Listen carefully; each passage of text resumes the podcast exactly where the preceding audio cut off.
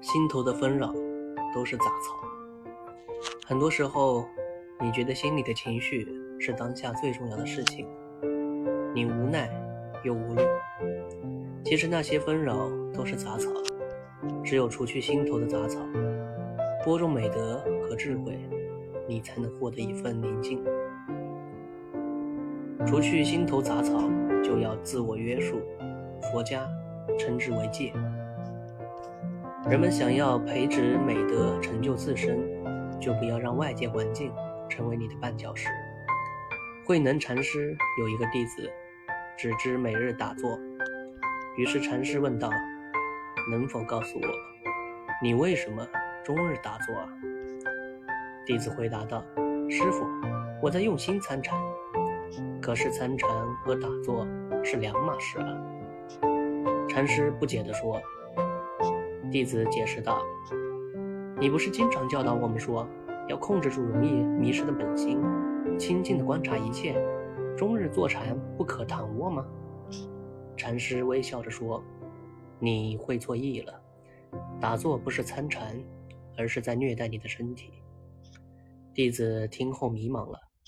禅师继续解释道：“禅定不是打坐，而是一种状态，这种状态宁静。”清明可以让你的身心都离开尘世。如果你无法摆脱外界的干扰，内心不安而散乱，即使是终日打坐，也于事无补。弟子问：那么要怎样才能保持内心的清净安宁呢？不被外界外物相迷惑困扰，心里总是思量人间的善事。心念中就会只有善念，相反，你就会活得愚昧迷失。切记，心生智慧，处处都是乐土；心生愚痴，则处处都是苦海。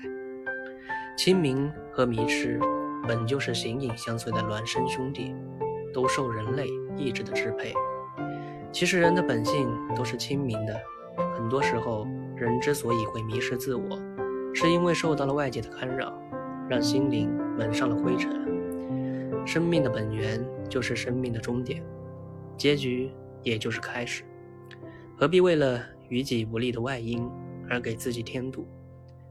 心体彻澄澈，常在明镜止水之中，则天下自无可厌之事；意气和平，常在丽日光风之内，则天下自无可恶之人。想让心灵不荒芜，就要修养美德；除去内心杂草，就要耕种美德。来看这样一个故事：弟子们围坐在禅师的周围，等待师傅告诉他们人生和宇宙的奥秘。可是禅师却一直紧闭双目。良久之后，他问弟子：“你们有办法将旷野上的杂草都除掉吗？”一个弟子不假思索地。回答道：“用铲子就可以了。”禅师微微笑了笑，没有说话。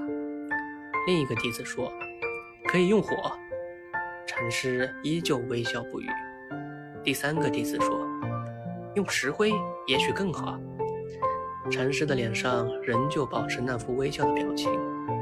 第四个弟子说：“你们的方法根本不行，斩草要除根，只要把根挖出来。”才是最好的办法。禅师示意弟子们不要再争论了。等他们安静下来之后，说：“你们讲的都有道理。从明天开始，你们把寺院后面的草划分成块，然后按照自己的方法试着除去杂草。明年的这个时候，我们再讨论。”转眼一年过去了，弟子们再次聚在一起。寺院后面原来的杂草丛早已变成了金灿灿的庄稼。原来，他们用尽了各种办法，都没有把杂草除掉，于是只好种上了庄稼。可是让他们吃惊的是，杂草不再生长。原来除掉杂草的最好办法，就是种上庄稼。做人又何尝不是这样？想让心灵不荒芜，唯一的方法就是修养美德。好，大家晚安。